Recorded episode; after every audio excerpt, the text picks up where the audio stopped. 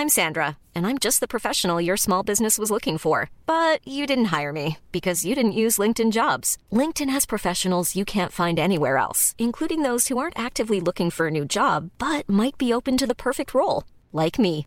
In a given month, over 70% of LinkedIn users don't visit other leading job sites. So if you're not looking on LinkedIn, you'll miss out on great candidates like Sandra. Start hiring professionals like a professional. Post your free job on linkedin.com/people today. Welcome back to the Lanterne Rouge Cycling Podcast with Benji Naesen Saturday Arvo, supported by Le Col. This podcast, they make it possible. This is the Criterium de Dauphiné Stage 7 recap, the first big mountain stage, and this was a barnstorm. I really loved it. Actually, Yep. it was super exciting on the final climb. This is a great stage. I encourage you to go watch the final climb. 172 Ks, Col du Pre 13 K, 7.7%. It's a flat first 100 meters before that climb. We saw footage starting live images really late at the top of the Cormet de Roselend, 6K, 6% after a false summit after the Col du Pre, then a long descent and then a valley before La Plagne up to 20, 2,064 meters, 17 Ks, 7.4% up. It's super regular, very consistent gradients. And if you've got a strong train, you can do big, big damage on this climb. And yeah, Benji and I were super excited about it because this is a big weekend of GC action at the Criterium de Dauphiné. But when footage did start, Benji, what did we see and who was taking control in the GC group? when the race started, we had that flat section before the climb start, and on that flat section, it's easier for rollers to get in the breakaway. So, for example, you've got a Mikkel Bjerg, a Marco Haller, a Valgren, those type of riders, but we also had climbers that were in the breakaway today. We had Craddock once again. This time around, he wasn't the strongest rider in the breakaway. Jorge Arcas for Movistar, so a potential satellite rider for that Yep. team. Kenny Elissonde for Trek Segafredo, Martin Tusveld for DSM. We've got Rolland there as well, Steff Cras for Lotto Soudal, and also Bonnamour, a teammate for Pierre Rolland. It seemed like Pierre Rolland was interested in potentially uh, gaining the KOM points on, on the stage, but that wasn't the most important battle on today's stage because we went on to the Col du Pré and we noticed that, well, two of the breakaway riders were already dropping. The teammate of Rolland Bonnamour, but also Steff Cras, was getting caught by the peloton. Then on to Cormet de Roselend. We finally got proper images near the top, a bit into the descent already for some regions. And we noticed that in the peloton, Movistar was taking control with Erviti at the front of the peloton, setting a decent pace. Breakaway lost few of its candidates before the actual top of the Cormet de Roselend as the rouleurs tried to get rid of the climbers before the final climb of the day, La Plagne, and that offered the option for a Valgren to get in the breakaway and launch away from the other companions together with a few of the other people in the breakaway. So with Haller, that was. Then the second group was Pierre Rolland, for example, with Elissonde. So the climbers were a bit behind there. Now, the interesting thing is that on screen it said Hundahl, and I wasn't sure, like, is this Valgren now? Because, like, this I didn't know he also had a name, Hundahl, but yeah, small detail, I guess. Nonetheless, Peloton, Movistar, they were setting up for something. Breakaway, we had the climbers a tiny bit behind the rouleurs going into the final climb, which is La Plagne, and that's where the action started. Movistar still had Arcas a bit ahead. He wasn't caught yet, so he could come into play later on, but they were really setting up a decent pace at the start of the climb. Erviti was already off the front by that point, and we saw that Verona was starting to take over. And to be fairly honest, I thought, yeah, Movistar is ready. Lopez is going to do something here. But at a certain point, a different team was coming to the front and was taking over their pacing. Yeah, Ineos came to the front with, I think, Amador. the- So their trainers, Amador, Van Baarle, Kwiatkowski, actually Kwiatkowski before Van Baarle, and then Rodriguez, Geoghegan Hart, and Porte, as well as Thomas. So Porte and Thomas probably their GC guys. And it was pretty obvious to me, and it was obvious to Movistar that Ineos are riding a defensive false pace. They often do do this. They move to the front quickly, and then they slow it right back down. And you can see the group bunching up behind them. And Movistar called their bluff. They came back to the front. They then had uh, Arcas up the road, and Movistar basically just started drilling this and putting a lot of riders under pressure. They've got I think Marcy's like a minute plus back on GC, so not ideal because of his TT was so bad. And Lopez is not as far back, but still needing to make up a lot of time. So Ineos have the Porte card to play because his TT was so good. And the big question we were thinking of is when Erviti finishes his pool, will Alejandro Valverde make good on his promise from yesterday and pull hard for Miguel Angel Lopez, or will Mas even pull?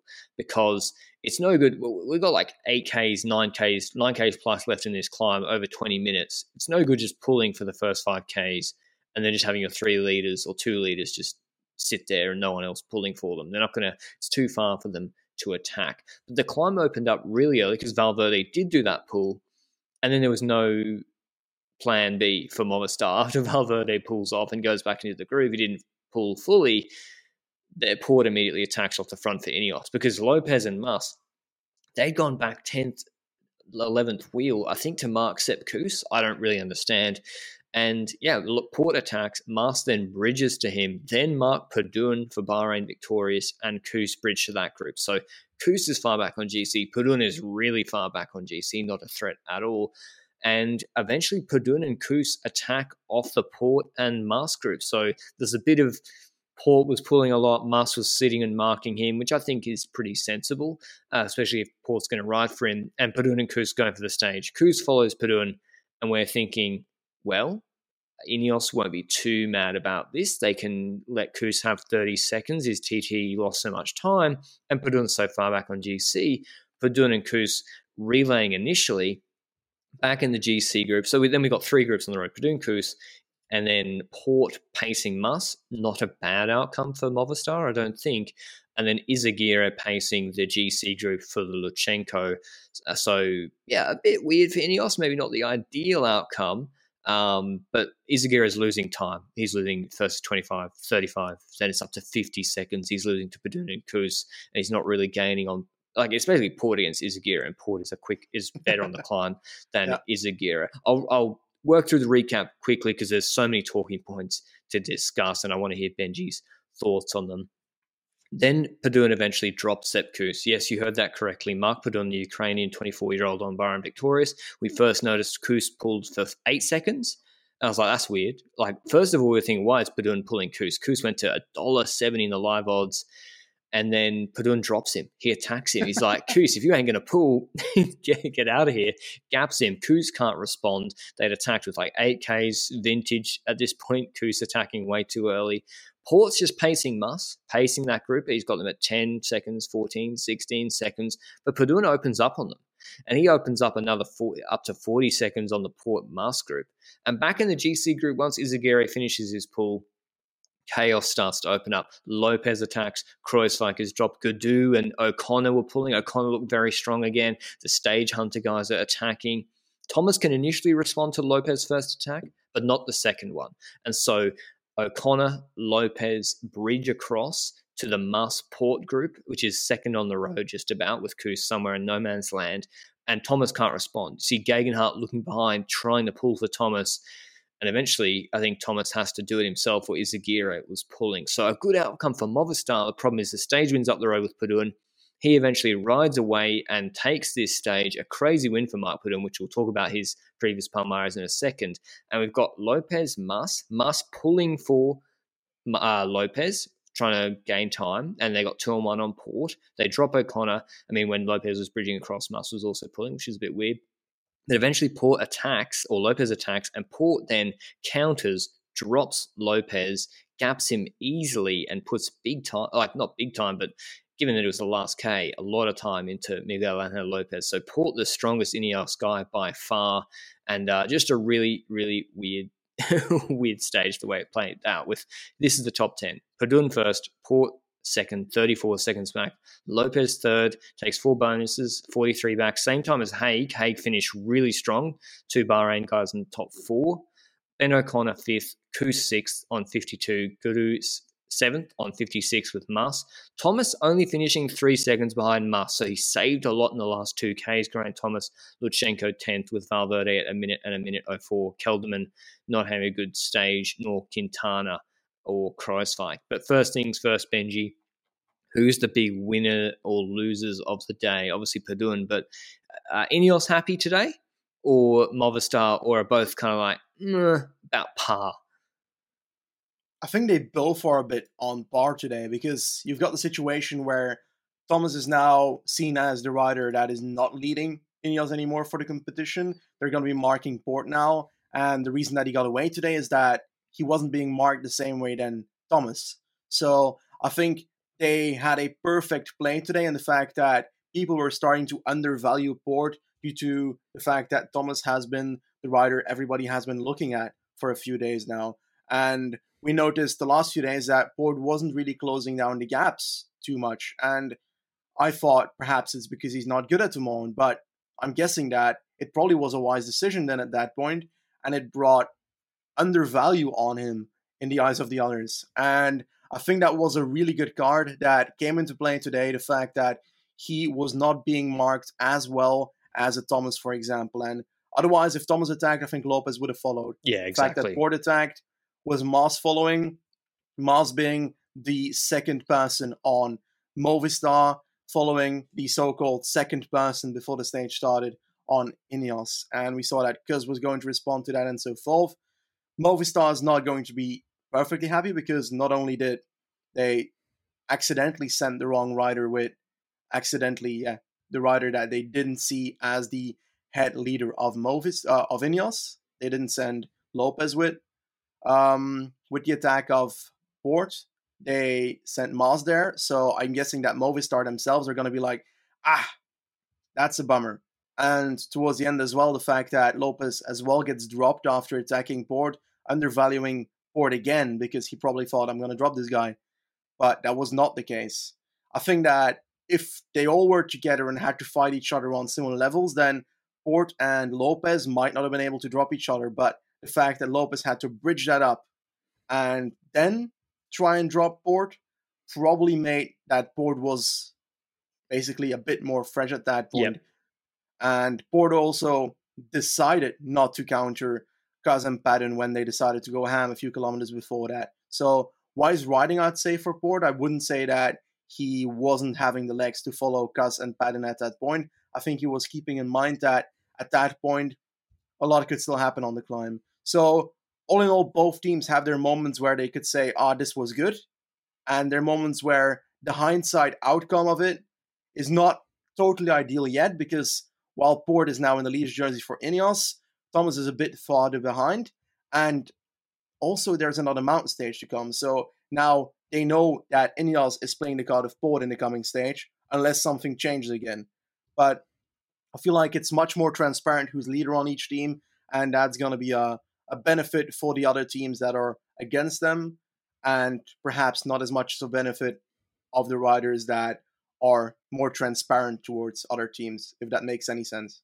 Yeah, I think finishing the day, you look at the results. I mean, it, it, was a bit chaotic for Ineos, but I think Porte was so strong, and this revised GC, Ineos are going to be more happy with than Movistar. Porte goes into the leader's jersey, 17 seconds ahead of Lutsenko and 29 seconds ahead of Thomas. So Ineos still got two guys in the top three. Kelderman on yep. 33 seconds, Haig on 34, Lopez on 38. I think Movistar really would have liked – Lopez at least ahead of Thomas today rather than being nine seconds behind. Because, yeah, yeah. On 38, great performance from him.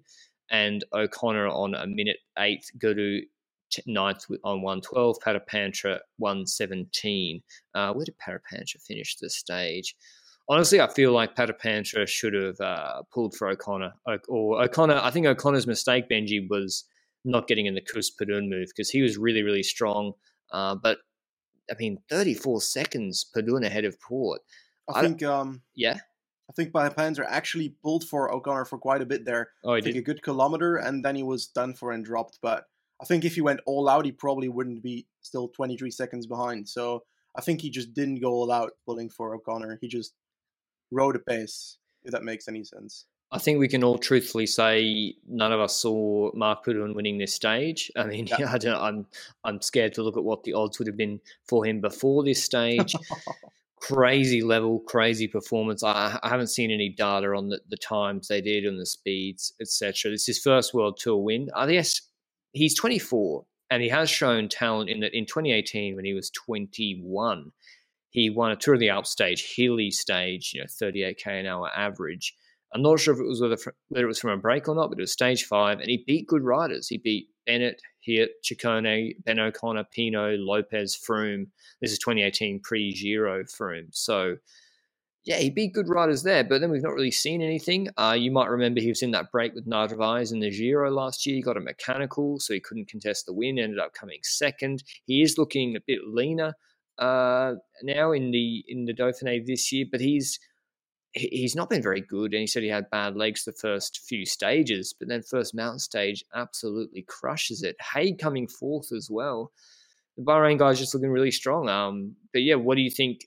Do you think we'll see another result from this from Padun Benji, or is he just like a completely hot and cold rider?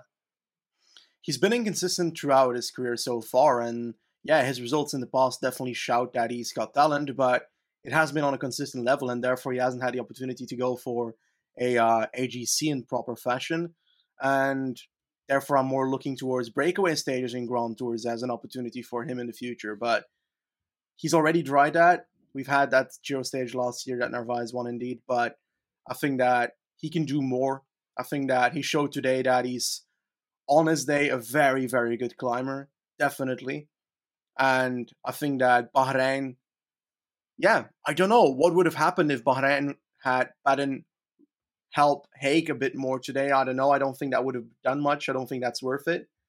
I think that Padun for the stage is a good thing that happened, and I'm curious what he will do tomorrow. Will he try to help out Haig then a bit more, considering Haig could enter the top three if he plays it right? He's now five seconds behind that, and um, or he goes for another stage, but it's not an up mountain finish tomorrow. We'll go into that in a second, but I think I also want to mention the uh, losers of the stage in my eyes, and that's a bit Astana because they had two leaders and they finished with, well, two of them losing time significantly in the sense that Lutsenko drops to second and is now 17 seconds behind the leader's jersey, and Izagirre drops five spots in GC because he had to work for Lutsenko. So, you think they were forced to choose the wrong leader by having Lutsenko in lead jersey?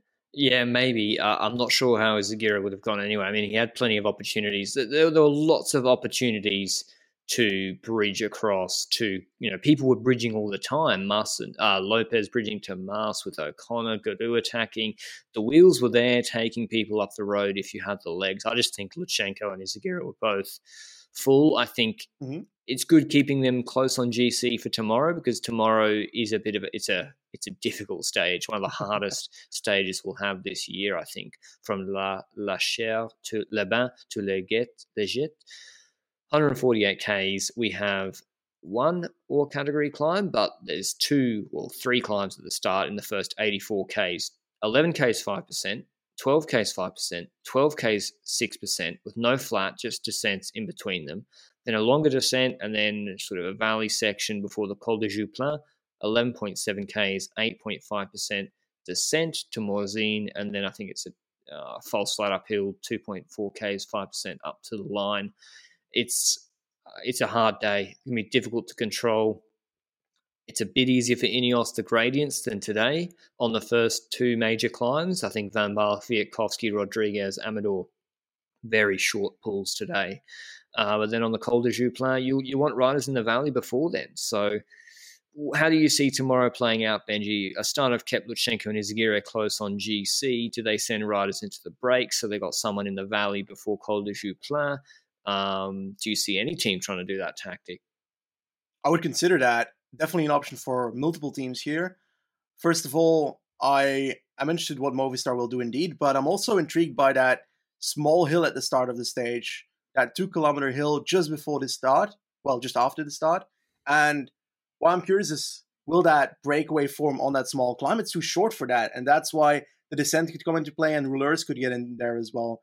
And then you're looking at perhaps getting an Arcas in the break as well again but perhaps Movistar decides let's put Erviti in the breakaway as well. And if multiple teams try and get satellite riders up there, this could become a very interesting stage. But I think the issue here is that between Colombière and Joux Plane, we've got a really relatively large valley, like 20 kilometers roughly, which means that you can't just go on Colombière and hope that the flat section is survivable alone. You can't do that. So you need someone in the breakaway if you want to go on Colombière. And I'm guessing that the stage therefore might be a bit more closed in the first section. Also, I hope not. Um, and therefore, I think that the last climb might be everything all out. It doesn't seem like the stage like last year, where the last stage of Dauphiné, everything could explode. While the GC is set up for something like that to happen because a lot of teams are still behind and need to get rid of people that are ahead of them. It just seems like that plateau section works against that. You got the same feeling or not? Yeah, I think it, it's going to be more difficult for the race to be broken up completely. Yeah, because of the steady gradients. I mean, Colombière. Let's have a look at the gradients. Oh, Aravis has steep sections at the end. It's false flat at the start, yep. so it is steep in the last four Ks. Colombière a bit more regular. Joux Plane is pretty steady. I think say Porte is the strongest tomorrow. It's going to be difficult. He's got that sort of false summit and then a short ridgeline section after the Col de Joux Plane, then a descent. I don't know how technical it is to Morzine. I mean, he's not the best descender in the world. I've seen he's been losing the wheel all week, and then a sort of a punch of five k's or seven k's up to the line. That's not a steep gradient at all. I think the problem. This is why I think Movistar are not going to be happy with today's result. It's because oh, look at Lopez, 38 seconds behind Porte. I mean, if you try a descent attack and wait for late for a descent attack off Col de Joux Plane, you're not going to make up 38 seconds. I don't, it's not possible. So, whereas if it was, say, 10 seconds on the road plus the 10 second bonus and you were 12 seconds back, it's sort of possible for that late attack. Whereas Movistar, they're going to have to attack on Col de Joux Plane and try and drop Porte and uh, and Thomas. I think they can drop Thomas. I think Mas, you, do you think, if, if you're in the Movistar bus today, Benji, do you say to Enric Mas, you're riding 100% to support Lopez pulling, or do you try and use him as an attacker again? I'd have him go for Lopez because you. The thing is, if Mas attacks, then they're gonna put Thomas in that wheel, and then well, what's gonna happen? Mas and Thomas have not been the strongest of their teams, and Thomas is ahead of Mas in GC. Then Lopez needs to respond anyway. So I just don't see a situation where a Movistar rider like Mas could make a move where it comes into play for Lopez. Today it kind of did because Mas was able to pace for Lopez, but I feel like the fact that people now know that Lopez is the leader of that team makes it that they don't necessarily need to respond to either at the start because the guy is still a lot behind. Like Ineos could just fake base and Lopez will try and bridge up to Mas at a certain point because I don't think Mas is gonna take 40 seconds on that climb on the Ineos train. No. And I just don't I don't see a, a position or way where that could come into play and actually help out Lopez. And I think that using him for Lopez just like that might be might be playing out better. But how? That's a good question. It the only way that you could do so is if you pace in the group where everybody still is. But then what's gonna happen? You're just gonna bring Thomas and and Porte a bit further. So it's very hard to look into what Mas and Lopez should do here. I think that Lopez should be brought to a point where he could just attack all out on this climb and today wasn't enough. He was able to get away from the people in the elite group, but they all had already given it an advantage to Porte. So will Porte be able to follow if Lopez does that from the group where Porte is in? That's a different question, and that's a question we don't have the answer to yet. And I'd love to know that, but I think it's going to be hard to play with Mas as a uh, as a rider to get into a bit of an attack and try to bridge up to that, or or try to force others to pace in that group because he's just too far behind for that. I think. You know who I think wins the stage in GC? It's possible. I'm scared. Jack Haig. I think yeah. you've got an opportunity. He's climbing so well. He finished that climb so strong. You got Movistar and Ineos potentially looking at each other. So you got a group of Lopez, Mas, Porte, Thomas, Haig in that group over Col de Joux Plane. I think he has an opportunity to try and put them under pressure where they look at each other and say, no, you chase, no, you chase. I think he's probably a, be- a better descender than Thomas and Porte, uh, probably equivalent to Lopez. And it's reminding me of that Fuglsang stage where Fuglsang and Landa went clear with Haig in Andalusia or Valenciana, maybe last year before lockdown. I think Haig could win this stage.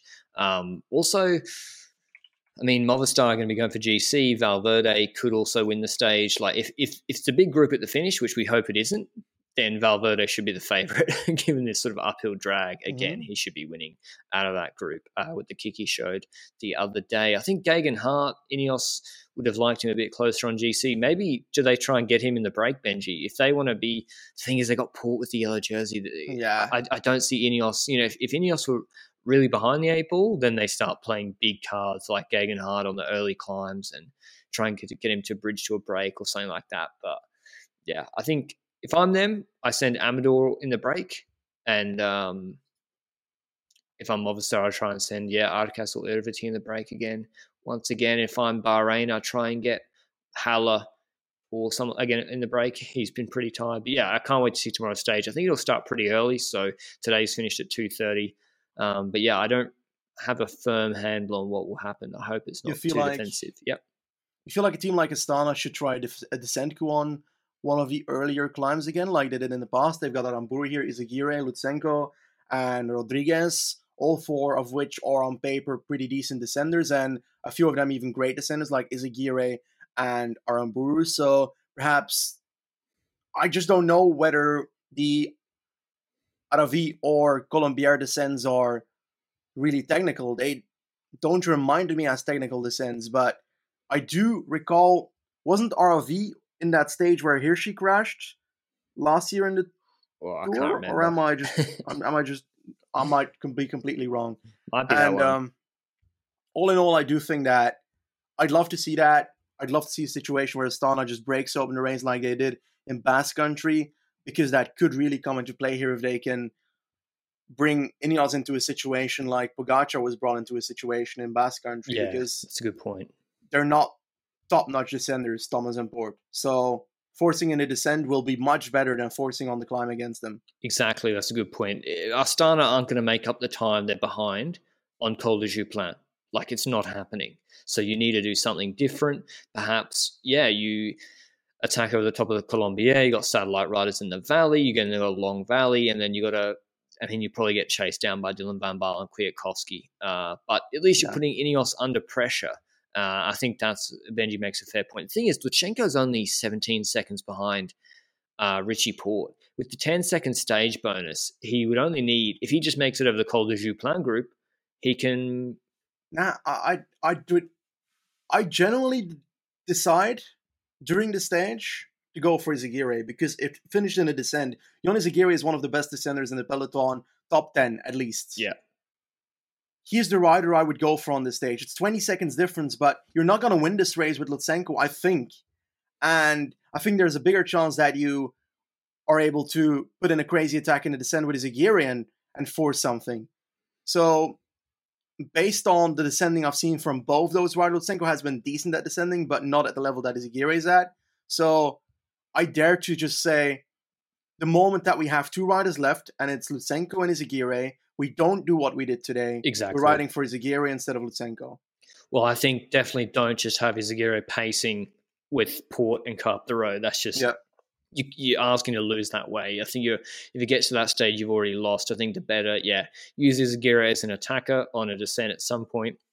Maybe as a backup option if it's all if it's slower than we expect tomorrow have Lutsenko in the GC group and he can try something on that sort of 2.4k 4.6% finale try and gain 5 6 seconds on Porte on the road and take the 10 bonus then you're getting close to winning GC uh, but hopefully it's a bit more open than that. But let us know down below who do you like for the stage. Will Sepp Kuss go clear on Col de Joux Plane? He's behind on GC, I think. Where is he now? one attack too early. One minute twenty six. He attacked too early again today. Um, will Mark Padun take back to back stage wins as the new mountain superior mountain man? I mean, it was he out of contract, Benji? He, oh. he Mark Padun's out of contract, so he just Ooh. he just earned himself a, a bigger contract for next year, I think. But yeah, let us know down below what you think, and we'll see you at the recap of stage seven tomorrow. Mom deserves the best, and there's no better place to shop for Mother's Day than Whole Foods Market. They're your destination for unbeatable savings, from premium gifts to show-stopping flowers and irresistible desserts. Start by saving 33% with Prime on all body care and candles. Then get a 15-stem bunch of tulips for just $9.99 each with Prime. Round out Mom's menu with festive rosé, irresistible berry chantilly cake, and more special treats. Come celebrate Mother's Day at Whole Foods Market.